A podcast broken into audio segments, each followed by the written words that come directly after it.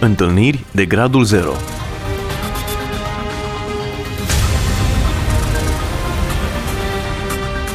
O emisiune realizată de Cristina Olariu.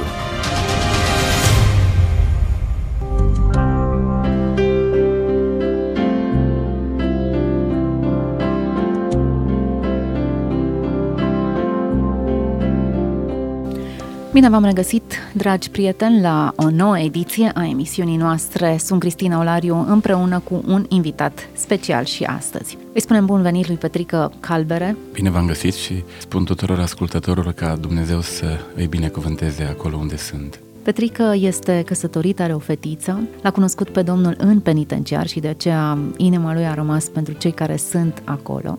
De 10 ani uh, slujește în penitenciar, oferă o masă caldă celor fără adăpost în fiecare sfârșit de săptămână.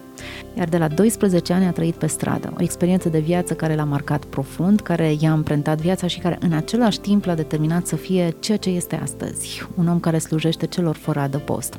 Petrică, mi-ai spus puțin mai devreme că întoarcerea ta la Dumnezeu a fost una dramatică. L-ai cunoscut pe Dumnezeu într-un moment cheie. Emisiunea noastră se numește Întâlniri de gradul 0. A fost întâlnirea vieții tale atunci? Da, sigur, dacă nu m-aș fi întors atunci la Domnul, în perioada aia de disperare în care mă aflam, ori nu mai eram acum, ori eram într-o altă închisoare, pentru că nu aveam un scop pe acest pământ, nu știam pentru ce să mai trăiesc, încercasem de toate în viața aceasta și chiar uh, eram dezamăgit de mine însumi pentru că nu reușeam să mă schimb singur. Dar uh, punctul culminant a fost în noaptea de 24 noiembrie anului 2000, când uh, mă aflam într-o cameră de detenție în Popa Șapcă Timișoara, eram bolnav de plămâni, plămânul stâng a fost perforat, spart, gavernă, am stat și în spital înainte de a ajunge în închisoare, Uh, aveam 40 ceva de kilograme, eram uscat pe picioare, eram sortit pe irii, cum spune în limbaj de, uh, biblic, dar uh, Dumnezeu m-a căutat și m-am gândit de multe ori că chiar nu aveam nimic să-i mai ofer în, în timpul acela când mă aflam pe un pad de suferință, nu aveam nimic ca să-i ofer frumos la Isus, dar totuși mi-a oferit El mai mult decât am cerut eu. Nu știam să cer mântuire, nu știam să cer vindecare, doar în sinea mea aveam o credință așa modică, pot să spun, spuneam un tatăl nostru și un crez. Dar Dumnezeu s-a îndurat de mine, m-a chemat la El. Cum s-a întâmplat lucrul acesta? Păi am ajuns în penitenciar în urma unor fapte care le făceam. Așa cum am spus, am trăit pe stradă într-o lume, într-o lege a junglei, pe stradă, dacă nu lupți puțin, chiar și pentru locul de dormit din canal, trebuia să fii un luptător, să ajungi la timp, că altfel îți luați altul locul.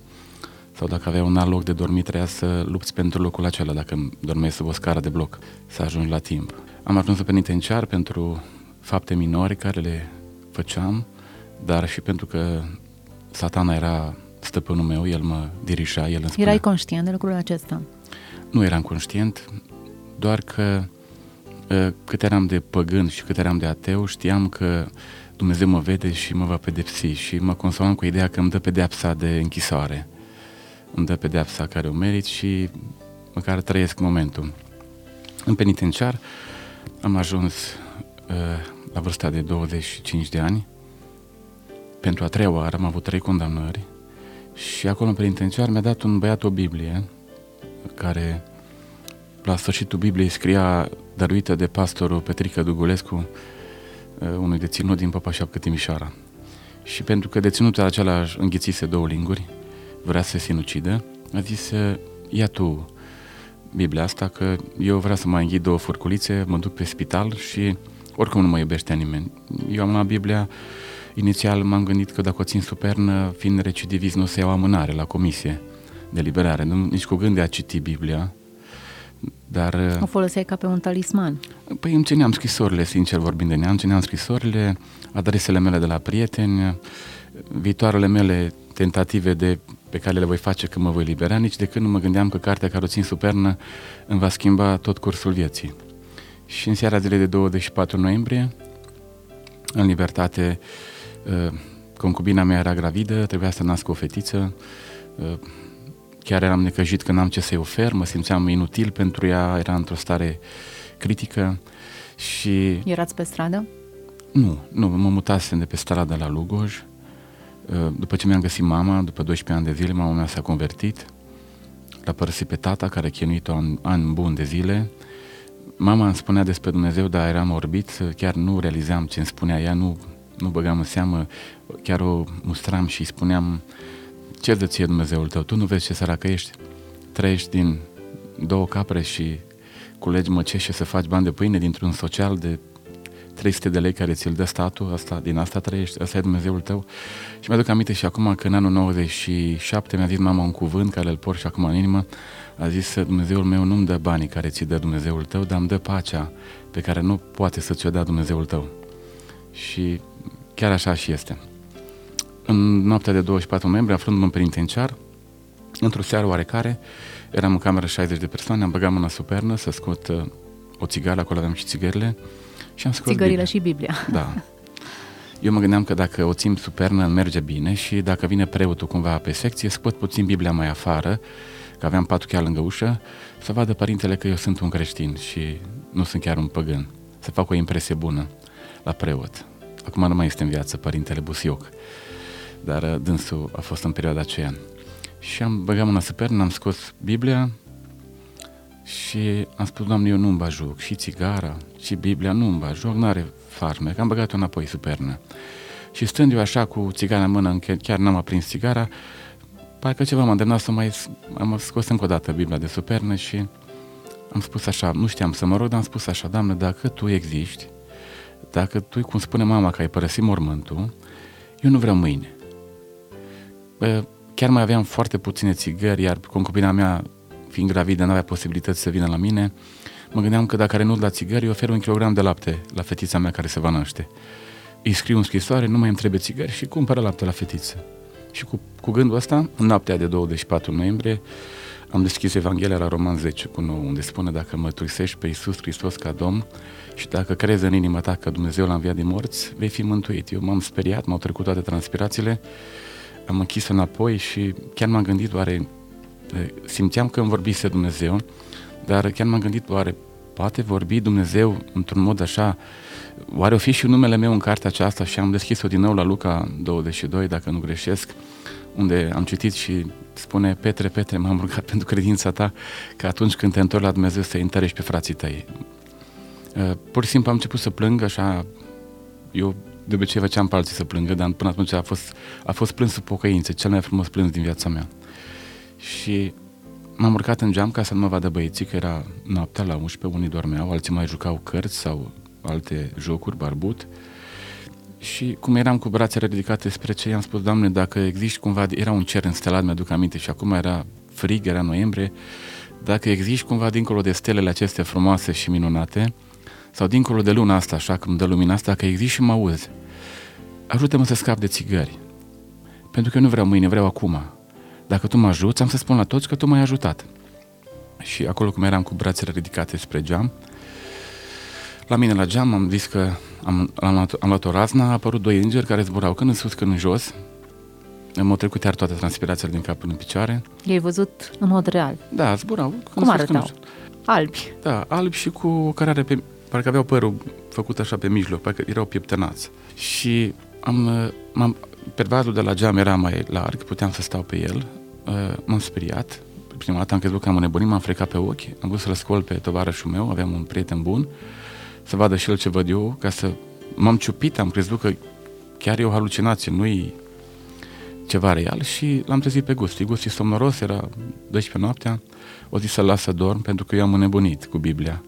O zis să mă duc să mă culc că are altceva de făcut și el să doarmă decât să-i arăt eu prostiile mele. Dar cei doi îngeri au dat drumul la o hartă, s-au oprit și scria Isaia 61, dacă nu greșesc, Duhul Domnului este peste tine, că te-am uns ca să veștești Evanghelia săracilor, să vestești un an de îndurare, orbilor vederea. În momentul acela m-am prăbușit, m-am pus pe ciment, am stat cu fața până, la, pe ciment până dimineața la 5 și în momentul acela s-a schimbat toată viața mea. Am plâns cel mai frumos plâns din viața mea, pe care nici acum n-aș, n-aș putea să-l mai reproduc, pentru că vreau să vă spun că am plâns continuu de la, cred că două noaptea până pe la 5 dimineața, îmi vedeam parcă toată viața mea, 25 de ani de viață care eu îi trăisem în, păgân, în păgânism și în, în păcat, parcă toate le vedeam pe un perete al camerei. Furturi ce care le făcusem, tot felul de prostii. Când am ridicat de pe ciment, uh, era dimineața, era rece, toți, venea să strâng în brațe pe toți. Îmi venea să mă duc la fiecare băiat în parte din cameră, să dădea ceaiul dimineața la ora 5, să-i, să spun, mă băieți, a fost aici doi îngeri. Ești nebun, îmi spunea tovarășul meu. Ești nebun, dar... Le-ai spus tuturor experiența ta? Dar vorbeam cu voce tare, credeam că îi, îi pot să fac să înțeleagă, dar ei toți se uitau la mine ca la mașini străine, că nu, nu realizau ce s-a întâmplat cu mine. Și din ziua aceea, din 24 noiembrie, am stat la pat cu Biblia și vreau să vă spun că citeam și 12 ore pe zi. 12 ore citiam și am citit tot, tot Noul Testament, tot Vechiul Testament până la Noul Testament. Înțelegeai ce citești? Uh, simțeam că era o, o, o foame lăuntru meu care se sătura numai dacă mai citeam. Dacă puneam Biblia pe pat și nu mai citeam, mă simțeam trist. Dacă luam iară Biblia în mână și citeam din nou, simțeam că se completează ceva care Dumnezeu a început să-mi desfacă mintea mea împietrită și să-mi reveleze cuvântul său prin citirea cuvântului lui Dumnezeu. Ajungă la Noul Testament, deja am început să plâng, citeam și plângeam și nu venea să cred că eu, 25 de ani, aproape am stat cu cartea supernă și să, să primesc atâta pace pe care eu nu mai simțeam gratie la geam, nu mai simțeam că sunt în pușcărie, mă simțeam liber, nu simțeam, simțeam că sunt un copil al lui Dumnezeu din, din noaptea aceea. S-a întâmplat ceva care nu poate fi explicat în cuvinte omenești. O, o bucurie și o pace lăuntrică care nu ți-o dă decât Dumnezeu. Și atunci s-a, s-a schimbat viața mea și am început să învăț Biblia, eu nu știam de trimiteri. Dacă era cineva să mă învețe, era bine, dar eu n-am știut de, să caut pe trimiteri și am început să iau Matei, Marcu, Luca, Fapte, Romani, Galateni, Efeseni, tot așa și citeam și puneam în greutate. Am ajuns de la 40 ceva de kilograme la 72 de kg în 3 luni de zile mâncam din uh, cuvântul lui Dumnezeu, mă hrăneam în fiecare zi cu cuvântul Domnului. Chiar nu mă mai interesa, cu toate că mâncarea era tare proastă la penitenciar, nu mă mai interesa mâncarea lor decât foarte puțin. Pentru că simțeam că am dat de o pâine, parcă rupeam dintr-o bucată de pâine în fiecare zi. Deci în condițiile în care mâncai foarte prost, ai pus aproape cât? 30 de kilograme? Da, doctorița de pe uh, secția medicală, unde eram, zice, uh, ne uimești, uh, chiar ai pus, uh, ne uimești, s-a întâmplat ceva cu tine și i-am zis că nu vreau să vă insult, dar eu mănânc din brutăria lui Dumnezeu și mă satur de acum în fiecare zi. Dar mâncai din pachetele colegilor? Sau nu, nu, nu, nu. nu chiar, aveai ceva în plus? Nu, nimic. Aceeași mâncare care venea până atunci, la vizită, care se dădea aceeași mâncare, doar că mâncam din cuvântul lui Dumnezeu și simțeam cum cresc în, M- eu n-am știut că am pus în greutate pentru că nu m-am cântărit, dar doar când am mers la cabinet m-am văzut, deja am uitat acolo și eram uimit eu de starea care s-a întâmplat cu mine.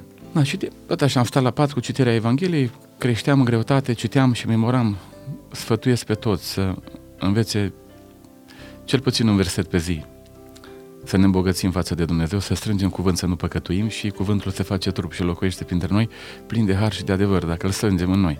Și mai spune într-un pasaj, Pavel spune cuvântul lui Dumnezeu să locuiască din belșug în voi.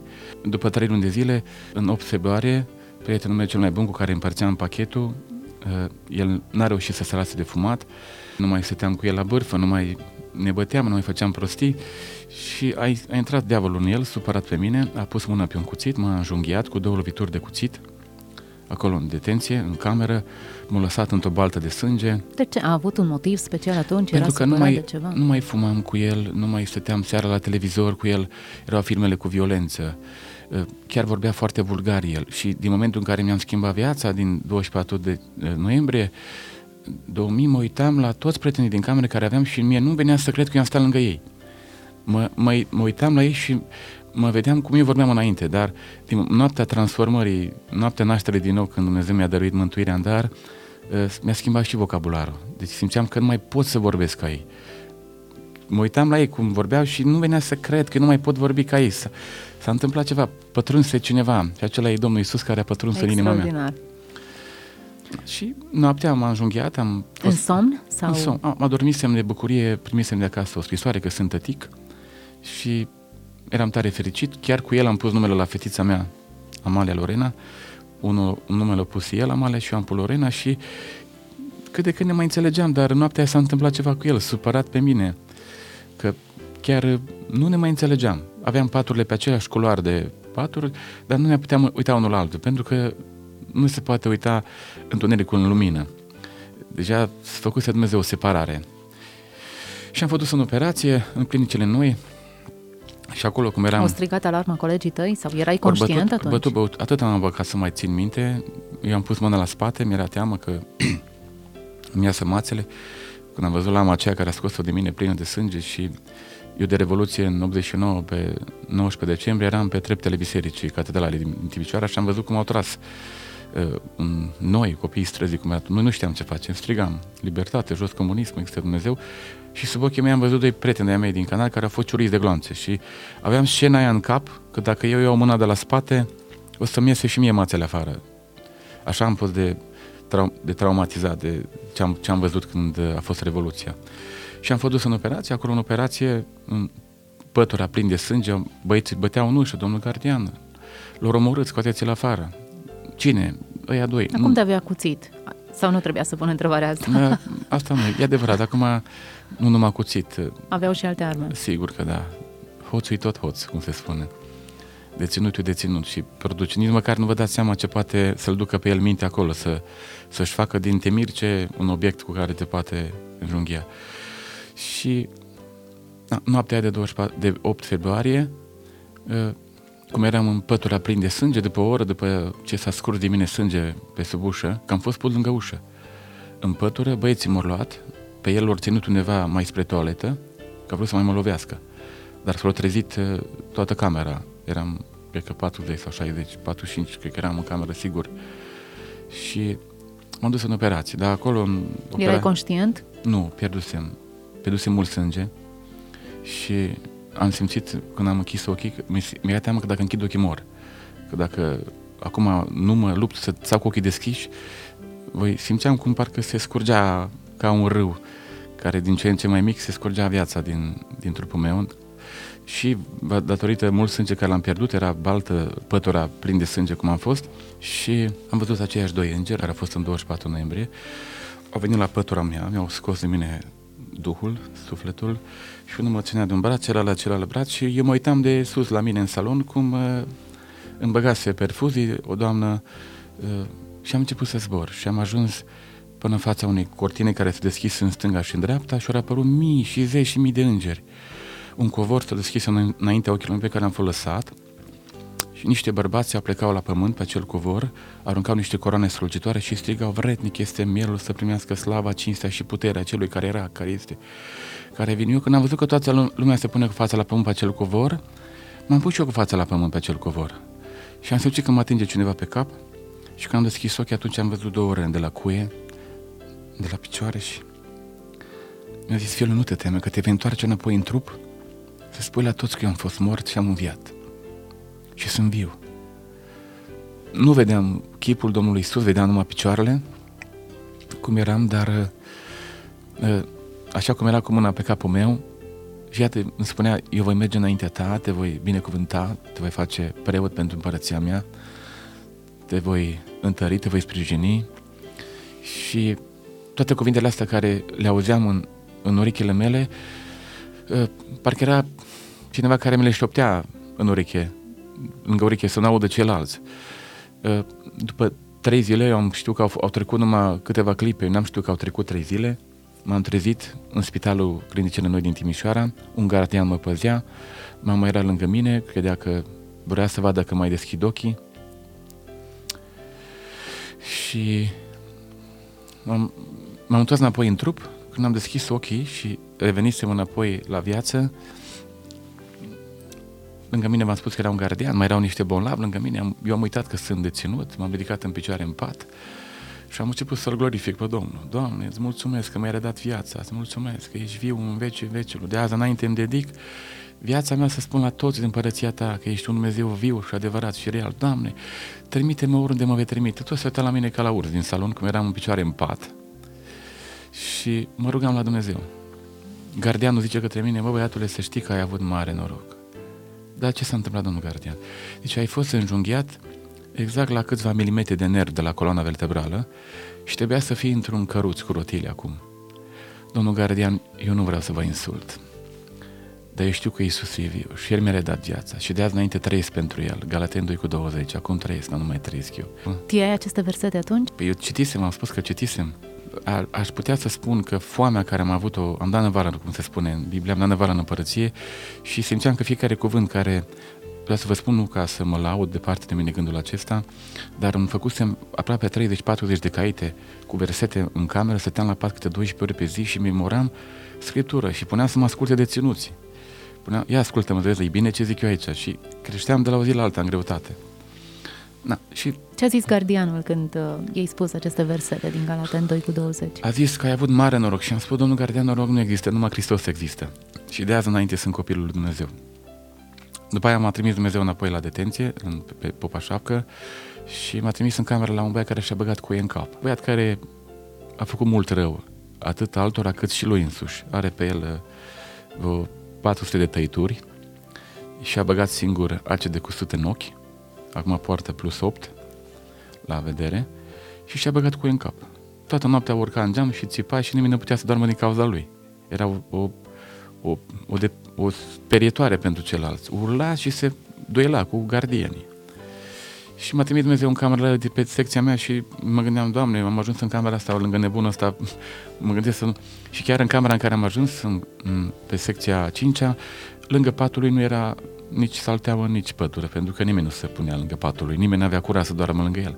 Și cum era aglomerație, îmi zice șeful de cameră, te, te duci acolo lângă nebunul ăla și cumva o să dormi. Că zic, dar alt pat n-aveți decât uh, ce, nu, nu, nu, acolo, nu știam că e planul lui Dumnezeu ca să mă duc să trimită chiar lângă el. Și noaptea deținutul ăsta s-a băgat pe sub pat, mi-a furat uh, din geantă un tricou, o pastă de dinți, o peruță de dinți, un săpun și l-a vândut pe țigări. L-a văzut cineva, plantonul care era noaptea, l-a văzut și a venit dimineața, l-am chemat la pat și zic, auzi, mi-ai umblat în geanta azi noapte? Zice, el a zis că nu, nu, nu, nu recunoștea. Și zice, da, du-te, am dovadă că mi-a luat. Dar uite care problema, eu nu te judec. Știu că ai intrat în, ge- în geantă și mi-a luat. Uh, ce vrei să-ți îți mai dau de la mine? Că în geantă acum nu mai au nimic ca să-ți mai dau. Aveam o bluză pe mine și zic, uite, ia bluza asta. Era un tricou frumos.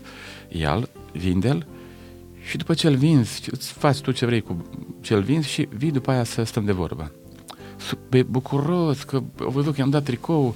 Pe mine a plecat, o dat tricou pe 4-5 țigări, l-a vândut și a venit înapoi la mine. Acum ce mai îmi dai? Că știu că de la pocăiți primesc ceva. Și zic, na, urcă-te în pat să stăm puțin de vorbă. Aveam patul la nivelul 2, era mai cald. Cum eram și cu plămânii, aveam nevoie de căldură. Și am pus paravane să nu vadă nimeni, două cerceafuri, l-am prins de mâini și am spus, Marcel, tu crezi că Isus poate schimba viața ta? I-am, i-am vorbit din pilda anunții fiului de împărat când este chemat la nuntă.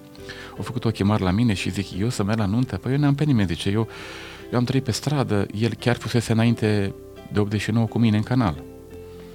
Pe stradă, fusesem copii ai străzii. Nu știam că mă întâlnesc cu el după aproape 12 ani de zile, îl reîntâlnesc în penitenciară. Și ce să mai facă Dumnezeu cu mine? Că eu am 14 ani de pușcărie executați, mi-am bătut cu ei în cap, ce să mai facă Dumnezeu cu tine? Oh, poate să facă multe cu tine, dacă îi dai lui inima ta. Și așa a lucrat Dumnezeu că l-am prins de mâini, am închis ochii și eu și el și m-am rugat cu el. Vă spun că atâta transpirație ce o curs din omul acesta, în timp ce mă ținea de mâini, cum eram amândoi și ne țineam și ne rugam, el nu vedea, el și dacă vrea să mai deschidă ochii, nu putea să mai deschide, că era puterea lui Dumnezeu peste el acolo. Și la geam unde era el, nu avea fereastră, că el o spărgea, să tăia cu cioburile. Dar era o perdeaua. Și eu, din curiozitate, cum mă rugasem, am deschis ochii să văd dacă el e atent la ce spun eu. Și simțeam cum se mișcă perdeaua ca și cum cineva o mișca cu mâna, dar erau demonii care le liberau, erau dracii care ieșea din el afară. Și demon după demon, Dumnezeu l-a eliberat după aproape o oră jumate de rugăciuni, cursese transpirația, am ce, bineînțeles că și, și asupra mea venise puterea lui Dumnezeu și când am deschis ochii, o deschis și el ochii mai atent, s-a uitat la mine și deja era, era un copil de Dumnezeu.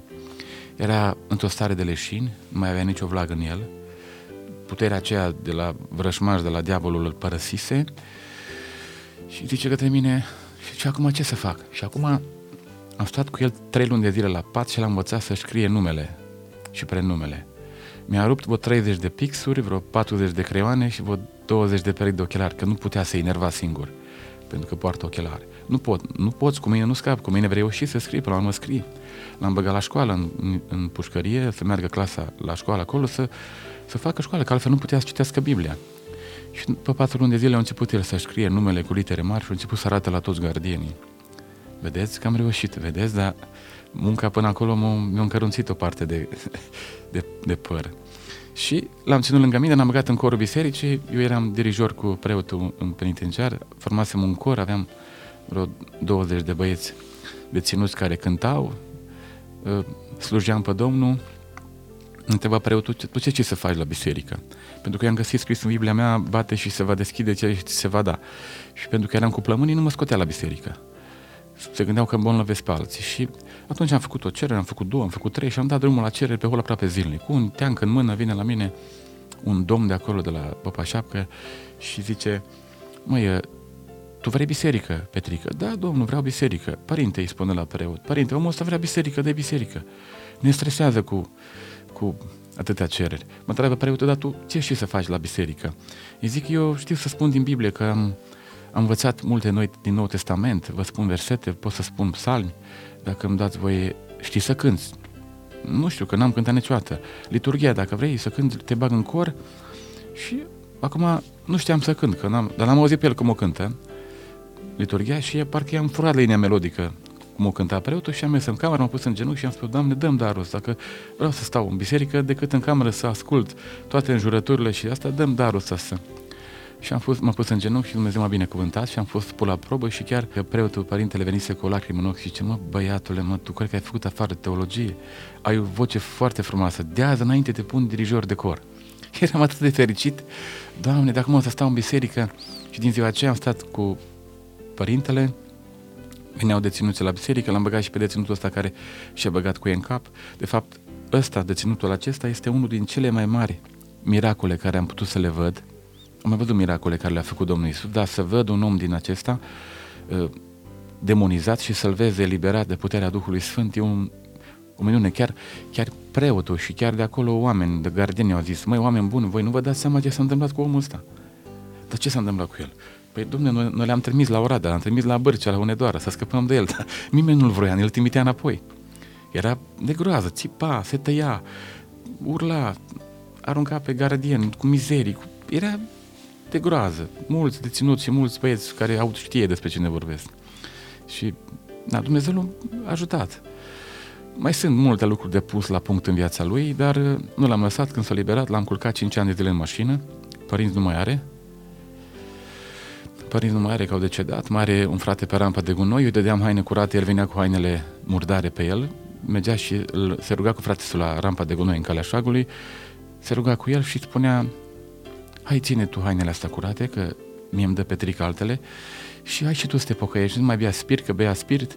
L-am urmărit toată să văd, dar unde merge ele? Eu, eu dădeam hainele curate, le veneam cu ele murdare. Și din dragoste față de fratele lui, că știa că e în, în păcat, vrea să-l vadă și pe el cu Domnul Isus. Da.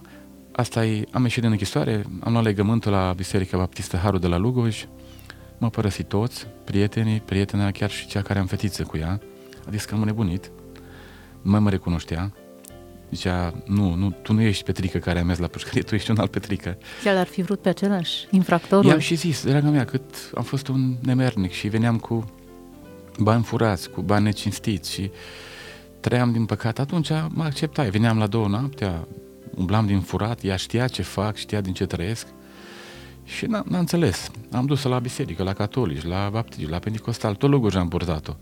A zis, nu, nu, nu, nu, nu. Deja ea avea pe altcineva, fetița mea are 13 ani, e la ea, e mare, fetița știe de, de mine, merg regulat la ea și ne vedem, ne înțelegem tare bine. Petrică, trebuie să ne oprim astăzi aici, însă vom continua în emisiunea următoare povestea vieții tale. Ce s-a întâmplat după ce ai ieșit din penitenciar și ce întâlniri de gradul 0 ai avut dincolo de zidurile închisorii vom afla în întâlnirea următoare.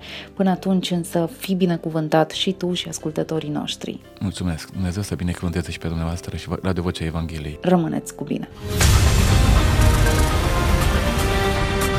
Întâlniri de gradul 0